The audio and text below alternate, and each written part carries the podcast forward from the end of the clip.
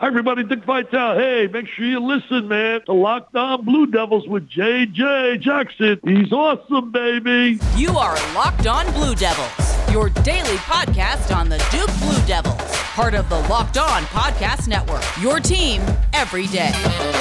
Hello, everybody, and welcome into another episode of the Locked On Blue Devils podcast. My name is J.J. Jackson. Excited to have you here with us on this Friday, January 5th, 2024. Locked On Blue Devils is your daily podcast devoted to everything going on in the life of Duke Athletics. We're going to talk about this basketball winning streak that the Blue Devils are on. Duke football head coach Manny Diaz is putting his coaching staff together, and who better to break it all down than our good pal Conor O'Neill from Devils Illustrated, who will join us on today's show. If you have not done so already, please be sure to follow and subscribe to Locked On Blue Devils for free, wherever it is that you get your podcasts. Also, you can watch the show on YouTube. Hit that subscribe button to our channel. Your support means so much when you hit that button for us. Like these videos, comment down below your thoughts on the Duke team so far this season. Share these videos with your friends as we are always trying to grow this Locked On Blue Devils community. And if you haven't done so already, give us a follow on X at LO_Blue Devils. I'm there as well at _JJ_Jackson_. So without further ado, let's bring them on in. Excited to have Conor O'Neill here with us for the first time in 2024. Happy New Year to you, my friend. Good to see you again. Thanks, JJ. Appreciate it. It's a good start to 2024. Yeah. It's early. Yes, it is. It is early, but enjoying these first few days so far and enjoying no shortage of headlines, whether it be ACC play year underway. We've got, of course, the college football transfer portal window taking place right now. Coaches going into place for Manny Diaz and whatnot. So a lot to sort of break down and talk about here with you. But we start with basketball today. Now 5 consecutive wins for Duke, including a 20-point victory the other night against Syracuse. Kind of what's the feel around this Duke basketball team right now, would you say? The feel right now is they've – you don't want to say turn the corner. I mean, the sky wasn't falling when they lost back-to-back games. The way they lost those 2 games was pretty disheartening. I mean, those were 2 really uninspired performances. I know they got close at the end, but, I mean, the Arkansas game was a 15-point blowout until they got hot late. And losing to Georgia Tech, I mean, that's a first-year coach. That team is not going to be any kind of contender in the ACC. And dropping that game the way they did late with a couple breakdowns was pretty terrible. But you know, I think where this team is right now is they figured out the blueprint, to steal Jon Scheyer's term after both the Charlotte and Hofstra games. And it's really kind of simple. It's just a team that needs to share the ball and move the ball and create better shots for their teammates. And it's one that has to be active defensively. And man, if they can take this brand of Duke basketball that they've played with the last 5 games and take it on the road in the ACC, you know, they can steal a road win back this weekend going to Notre Dame. They've really got a pretty manageable first part of the ACC schedule here. I mean, the toughest game they have is at Pittsburgh, and Pittsburgh's the only 0-3 team in the ACC right now. It's an opportunity to really get their legs further under them to keep rolling along. I don't know if you expect Jared McCain to shoot over 50% from 3 for the rest of the season, but that's what he's done in the last 5 games. They're getting March Jeremy Roach 3 months early. He looks great. So it's just a matter of sustainability right now, and keeping this thing rolling is kind of goal number 1. Hopefully they are able to keep this thing rolling, because we're having a whole lot of fun watching this team. And you mentioned sort of the offensive display that we've seen from time to time. What we saw in the second half was outstanding, not missing a 3-point shot. The overall field goal percentage was sky high in that half. Sharing the basketball is something that we had talked about a little bit throughout the week, and I'm glad you mentioned that. Let's go back to that in just a little bit, but I'm more interested on the defensive end of things because I haven't done a good job focusing enough on that, and a lot of lineup variations have taken place for the Duke team. And it's really easy to talk about, okay, who's the different ball handler? Who's taking more shots here? Who's kind of not found their right spacing out on the floor and whatnot? But there, you would think, are challenges that come with that on the defensive end of the floor when the lineup is changing so much, when you've got Proctor coming in and out of injuries. What have you thought overall about this defensive unit? I think it's a defensive unit that, like we've said, we keep banging this drum since really the summer. You don't have to have a rim protector to have really good defense in college basketball. It helps when your rim protector is somebody like Derek Lively, but it's not a requirement. It's not a necessity. You just have to play better in other areas. And that's what they're doing. They're limiting the straight line drives, stay in front of your man, play good help defense. It's all there in what they've been doing. Get deflections is a huge part of it that really goes unnoticed because there's no, the only people that track deflections throughout college basketball games are the managers, and we don't exactly get access to their stats after these games.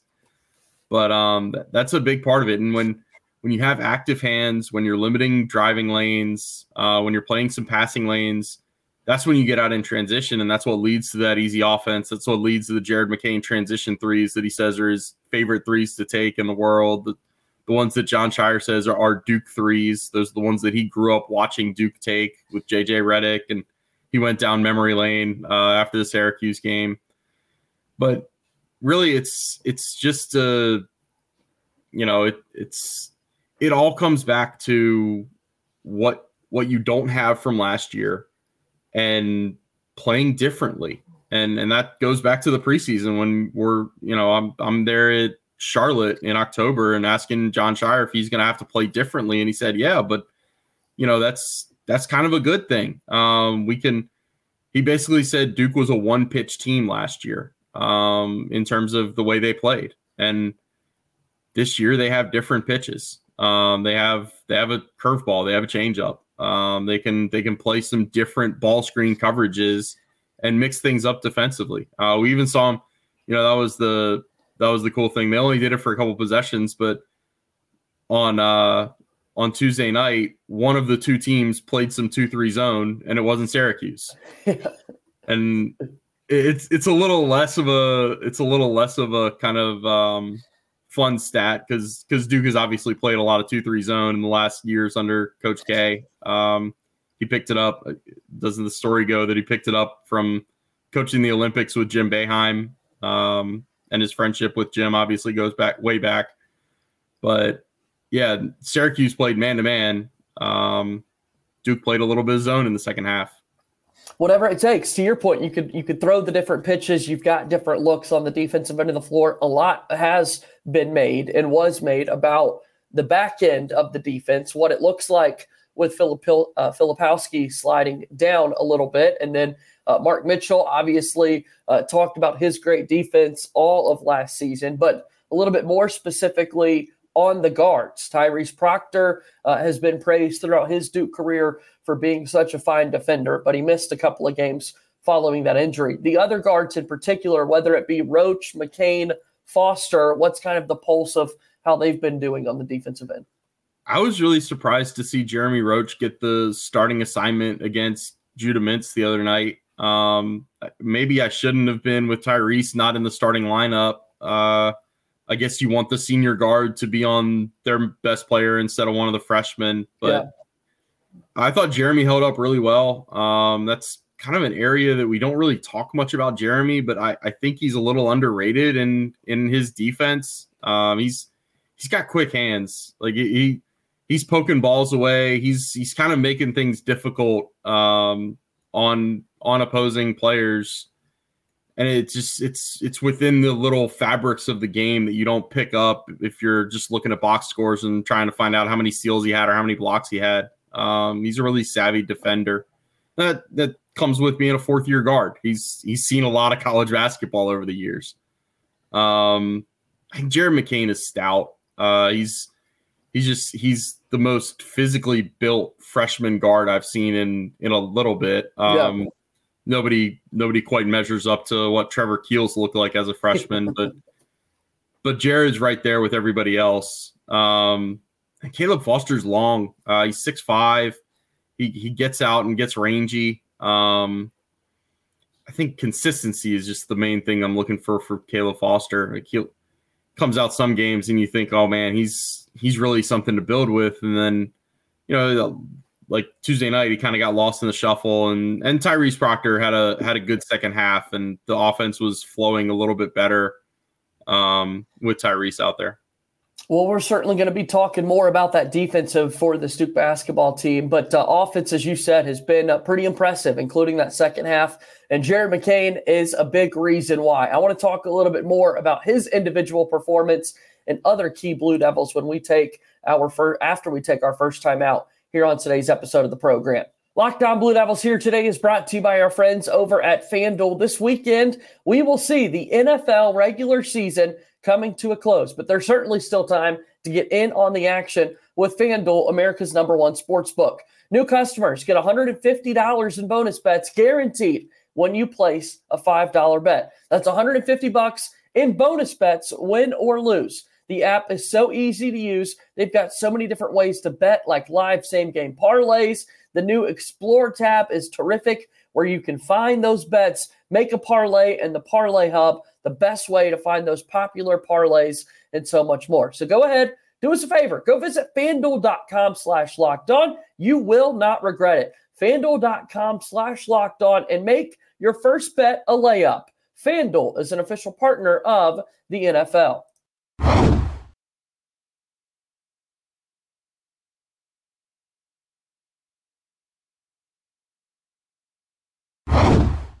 Moving forward here on today's episode of Locked On Blue Devils, alongside Conor O'Neill from Devils Illustrated, I'm J.J. Jackson, Duke.Rivals.com, Devils Illustrated. Tell us a little bit about your coverage, Conor. I mean, we got a lot going on. We're in the thick of it with basketball season, game previews, game coverage. Every game is up there. Those previews are designed to make you smarter. You know, you can watch the Duke game and be thinking about, okay, who's this team's leading scorer, and check out the preview, and it'll tell you all about what they've been doing lately. It's set breakdown matchups for you, all that good stuff. And then on the football side of things, I mean, Manny Diaz is basically got his staff together. He needs one more position coach who, I mean, at this rate might be announced in the time that we record and get the podcast out. They're coming fast and furious. So, we've got a lot going on at Devils Illustrated. Yeah, make sure you go check it all out. A lot of good stuff. Join the community. I'm over there and certainly love reading Conor's coverage, the way he's breaking down these games. You make me feel smarter after I leave watching the game with the thoughts that I've had. So you mentioned kind of the next stretch coming up for the Duke team, and it's going to start this weekend at Notre Dame and then at Pittsburgh. So we saw a hiccup from this Duke team earlier in the season when they had back-to-back road games against Arkansas and Georgia Tech, true road games, that is. Now they kind of know what to expect, but what is going to be, to steal Jon Scheyer's term, the blueprint to kind of get back right for Duke in these next two games. Yeah, and that's something actually I just a little bit ago wrote it into the preview that I'm working on for Saturday. Kyle Filipowski mentioned that, you know, last year they did struggle on the road trying to find that first road win for a while. They lost – I think the first one was at Wake pre-Christmas, and then they came out and around this exact date last year is when they got blown out at NC State. And then they barely scraped by with a win at BC and then lost another two. One of them was Virginia Tech. The other one was Clemson. So, look, winning on the road is tough. I mean, ACC road teams are 5-12 this year. And two of those wins are NC State scraping by at BC in overtime and stealing a win at Notre Dame, where Duke is about to go. And Notre Dame has a home win of, I think, 22 points against a Virginia team that we all thought was really good. So it's tough to go on the road and win in the ACC. That's not new information. It's always a little tougher for teams that are young.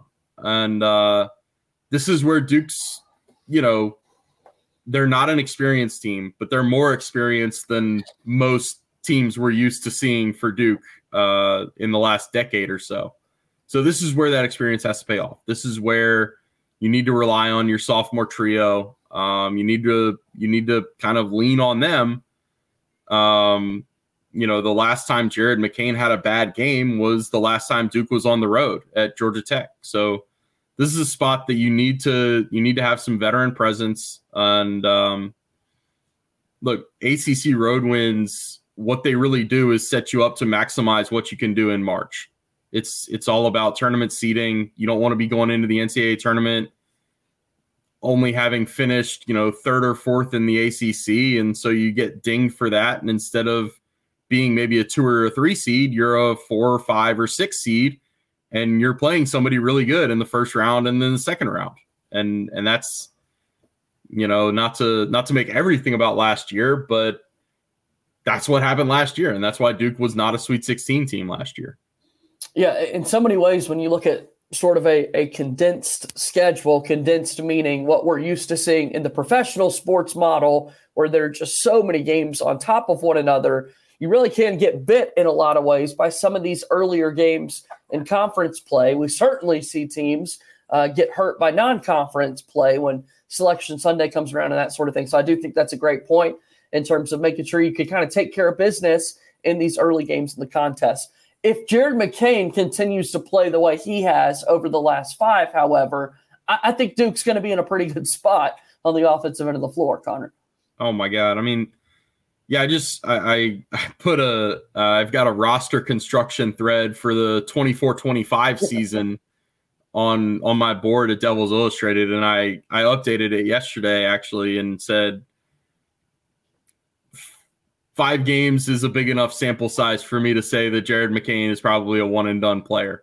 Not to rain on the parade, not to make anybody, you know, sad about how well he's played, but man, he has a translatable NBA skill right now with his 3-point shooting, and it's a matter of I think he only needs to see one go in, and then you know the next 2 or 3 are coming within a couple minutes. It's just such a pure shot.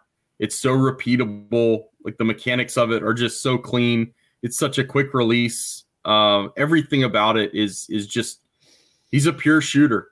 He is so valuable in that regard. And God, I think he's made more threes in the last 5 games than he did in Duke's first, what would it be, 8? And he's shooting at above 50%. It's 17 of 32, I think, in the last 5. Just ridiculous consistency. And, I mean, when he gets hot and when he gets rolling, it feels like every possession Duke has that doesn't end with the ball in his hands is kind of a wasted opportunity. And you know he's not going to, like I said, you know he's not going to shoot over 50% for the rest of the season. But as long as he's doing it now, you just keep rolling. You just keep dialing him up. It's like a running back. As long as he's ripping off these games, you just keep going back to him. No kidding. Not only the outside shot, some of the finishes that we've seen from him lately, putting the ball on the floor, because I think you're so used to him shooting the basketball. These defenses are overcommitting oftentimes, and then McCain's able to kind of drive right by you. Or in transition, he's looked pretty comfortable kind of making plays around the rim this season for Duke too. Yeah, shout out to Brendan Martz of The Athletic. I sit next to him on press row at Duke, and he pointed out – I think his first shot in the last couple games has been an elbow jumper early in the game. I know it was the first bucket against Syracuse. Right. And that, Brendan pointed out, that's probably just a rhythm thing that Jon Scheyer calls a play early to get him one shot, make sure he doesn't go through the first 4 or 5 possessions of a game feeling like he's detached from the game plan. And that's kind of what you do to get a shooter going. He doesn't take much to get going. So, yeah, and he's a really smart kid. He knows that after he's hit a 3 or 2, defenses are going to be a little more anxious and eager to close out on him, and that's going to give him a lane to pump fake and drive past people. He's a special player. It kind of got lost in translation when they lost Mackenzie Mbako. He was the top-rated recruit of this class. We didn't really know whether it would be Jared McCain or Caleb Foster as the top guard in this freshman class. And really, I mean, both of them have been outstanding for being freshman guards on a more experienced team. But I think Jared has kind of exceeded expectations in what they would have expected from him. And he's been that good for these last five games. No, excited to see how he continues to play on the offensive end of the floor. Excited to see him hyping up Cameron Indoor Stadium as he's already been able to do as a freshman, which kind of speaks to the energy that we've got there with him. And then on top of that, I want to talk about another offensive player for the Duke Blue Devils, and that's Mark Mitchell. You've been known following you throughout the course of the games. You're the double-digit point scorer. Follower for him, and this past game, there's a career high 21-point outing there for Mark Mitchell. So what he's been able to do on the offensive end of the floor, Connor, is pretty great too. Yeah, man. We pay so much attention to his 3-point percentage. I think it's down around 4% now. He's 1 for 22 on the season, and it really distracts you from the fact that he's doing everything else offensively better than he did last year. He's slashing more. He's cutting more. He's attacking the rim with a little more ferocity. Part of that comes with playing a different position. Like, he was the 3 last year. He's the 4 this year. Out of necessity, he had to play the 5 because Kyle Filipowski, Ryan Young, and Sean Stewart all had 2 fouls in the first half against Syracuse. And the one time Jon Scheyer wanted to put one of them back into the game, Ryan Young picked up his 3rd foul. So, like, I get it. Like, Mark Mitchell's shot has never been fundamentally a thing of beauty. It went in last year. It's not going in this year. I would have him keep shooting. It's the same shot. It's bound to go in. I don't think he's going to be a 35% 3-point shooter this year. I don't think he's going to law of averages that thing out and make like 70% over the next 13 games or whatever. But like, he is doing things as well as he did or better than he did last year. And look, the stat is up to 23 and 2 when he scores in double figures. Some of it is a little bit of a niche stat. Some of it is, okay, he had 10 points and he got the last 6 in garbage time when this game was over. Other times, I think that stat really shows you that Duke is at its best when he is slashing, when he is attacking, and when he's aggressive.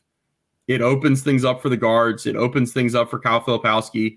A lot of times, Mark Mitchell's dunks come off of interior passes from Kyle Filipowski, and that's what Duke needs. And I'm still in the boat. I think the 3-point shooting is going to come. But until it does, they're still getting a lot out of Mark Mitchell. Excited to see what more they can get out of him when those shots start falling from the outside, because I'm the averages guy as well. We saw it last year. So at some point, you think somehow, some way, it'll start to click and they'll begin to fall again.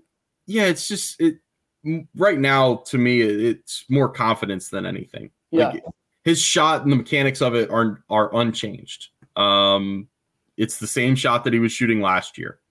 So that, to me, tells me it's a confidence and it's a mental thing. And those are the types of things that are solved in season. Like, you can develop confidence in the middle of a season. You can't fix the mechanics of a shot in the middle of a season. That's a summer task. And that's what I put on my board yesterday. Like that. And if you want to debate and go back and forth of whether it was a missed opportunity 6 months ago for him to fix his shot, yeah, that's probably a valid point and a valid concern.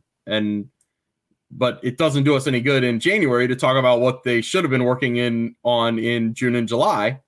That's something to be talked about for what can be done in the next June or July. Right. And then that's a matter of, we'll figure out if he's working on those things going into his junior season at Duke or going into the NBA.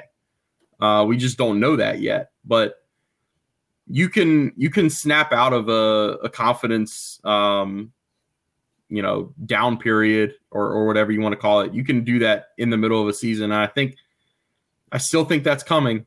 I don't think you look at it and say, okay, Mark Mitchell's not allowed to ever take a three-pointer unless Duke has a 20-point lead. He's got to take shots within the fabric of Duke's offense, and at some point they're going to start falling again. And we're excited for that to happen. It's Duke and Notre Dame coming up this weekend, a road game for the Blue Devils. Let's take one more break, and then we'll start to wrap things up after this timeout here on Locked On Blue Devils. Locked On Blue Devils here today, brought to you by our friends over at Gametime, as Gametime is the only ticketing app that gives you complete peace of mind with your purchase. You can see the view from your seat before you buy, so you know exactly what to expect when you arrive. All-in prices show your total up front, so you're getting a great deal before you check out. Buy tickets in seconds with two taps. Gametime is obsessed with finding ways to help you save money on tickets. Gametime has deals on tickets right up to the start of the event and even an hour after it starts. It's the place to find last-minute seats. The Gametime guarantee means that you'll always find the best price. If you find tickets in the same section and row for less, Gametime will credit you 110% of the difference. That's crazy. Take the guesswork out of buying tickets with Gametime. Download the Gametime app, create an account, and use code LOCKEDON for $20 off your first purchase. Terms apply. Again, create an account, redeem code LOCKEDON, LOCKEDON, for $20 off. Download Gametime today. Last-minute tickets, lowest price guaranteed.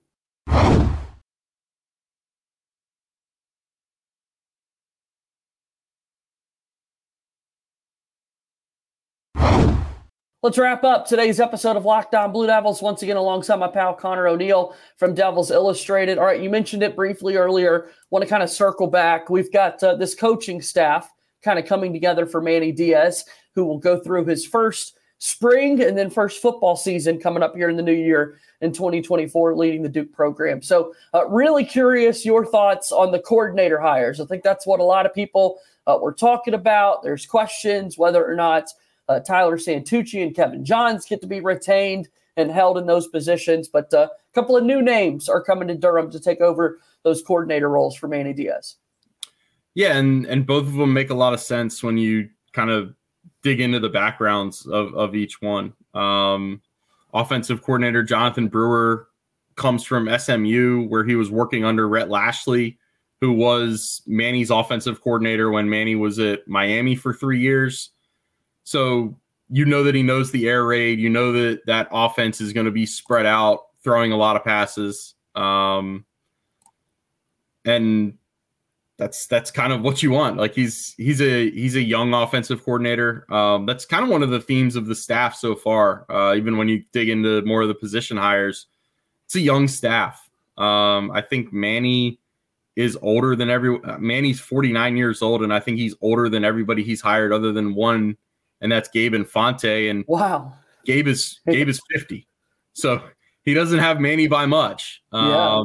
It's a really young staff. It's going to be an energetic type of staff that wants to get out and recruit. That's kind of the theme that I feel when I look at the backgrounds and that kind of thing. The defensive coordinator, Jonathan, we had a debate on the Big J, Little J show about how to pronounce his name. And we ended up going with a Google Translate, I think, the Andy Patka. Okay. It's Patke. This is where I always go to for my main job requirement. I only need to know how to spell it. I don't need to know how to pronounce it. But he's another one that has a lot of Manny Diaz ties. He comes from Texas State, but he was with Manny for all 6 seasons that Manny was in Miami, 3 as a defensive coordinator and then 3 as a head coach. And he also worked with Manny when he was at Louisiana Tech in 2014 and Mississippi State in 2015.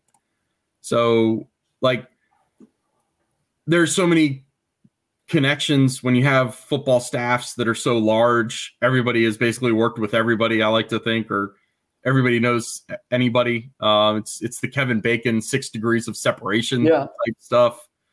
But when you can hire people that you're familiar with and that you know can get on the same wavelength, that's going to be pretty crucial when you're putting together a staff at a new place. those two most recent hires and Infante being one of them, I remember reading on your website, Connor, the ages specifically, but had not been able to kind of connect the dots that, wait a minute, all of these guys really are younger than Manny Diaz. That's a great point. Yeah, it's kind of funny. I'm 34, and so I started thinking about that stuff a little more with coaching hires. And I used to think about it when, Rory. I always equate it to Rory McIlroy because he's a month older than me, and when he's out winning majors, and I'm sitting around at home with nothing to do on a Sunday, it's like, man, what am I doing with my life? Now I see it when I read about coaches getting hired, and it's like, oh, okay, this guy's been at a stop or two. Yeah, he's been at 5 different places, and he's already a Power 5 assistant coach, and he's a year older than me. What am I doing with my life? Oh, that's fun. All right, and then last thought, quarterback, Malik Murphy, the big kind of transfer portal commitment that Duke has seen so far, former Texas quarterback. What does this mean? What can we possibly expect from Malik Murphy this season? Yeah, I might put myself in a little hot water here. I was kind of surprised that they went out and got a quarterback. I thought Grayson Loftus showed enough in the last month and in the bowl game to be a quarterback worth building around for the future. I understand everything about going out and getting a Malik Murphy. Like, he is an elite athlete. He projects as a really good quarterback. He was good in 2 starts for Texas this year, BYU, and who's the other one? Kansas State, I think. Right. It's a matter, like, I get all the parts of Manny Diaz has a prior relationship with the kid. If you have a chance to go out and get an elite quarterback to start a program with, you take that shot. It's like it's like the Dylan Raiola stuff going to Nebraska. Like, there's one shot at a kid like that with those types of connections. Then there's no guarantee that you're going to get another swing. So you might as well take it. I look at it as, like, when Elko came in, he was taking over a quarterback position that did not have much promise. Like, we did not know Riley Leonard was going to be that type of guy. He had 1 start and he looked pretty average at Virginia Tech in his freshman season. Right. We all thought Jordan Moore was going to be maybe the quarterback because he could run better. Sure. And then it turns out they didn't need Riley. Like, they didn't need to go out and get a quarterback because they had Riley. I think Grayson Loftus could have been that for this staff. And there's no guarantee that he won't be. Like, if it's a legit quarterback battle, then Grayson and Henry Beeland will have every shot to win the job. I kind of hold out some skepticism of whether it will be that type of competition or whether it will be Malik Murphy is our guy. We brought him here to be the starting quarterback. He is the starting quarterback, but we'll see in the spring. I think that it's a little bit of a superfluous addition.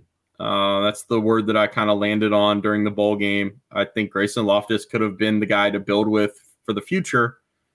And, we'll like, only time will tell if it's an addition that makes your team better and you're able to keep either one or both of the returning scholarship quarterbacks, then you're probably better off doing it.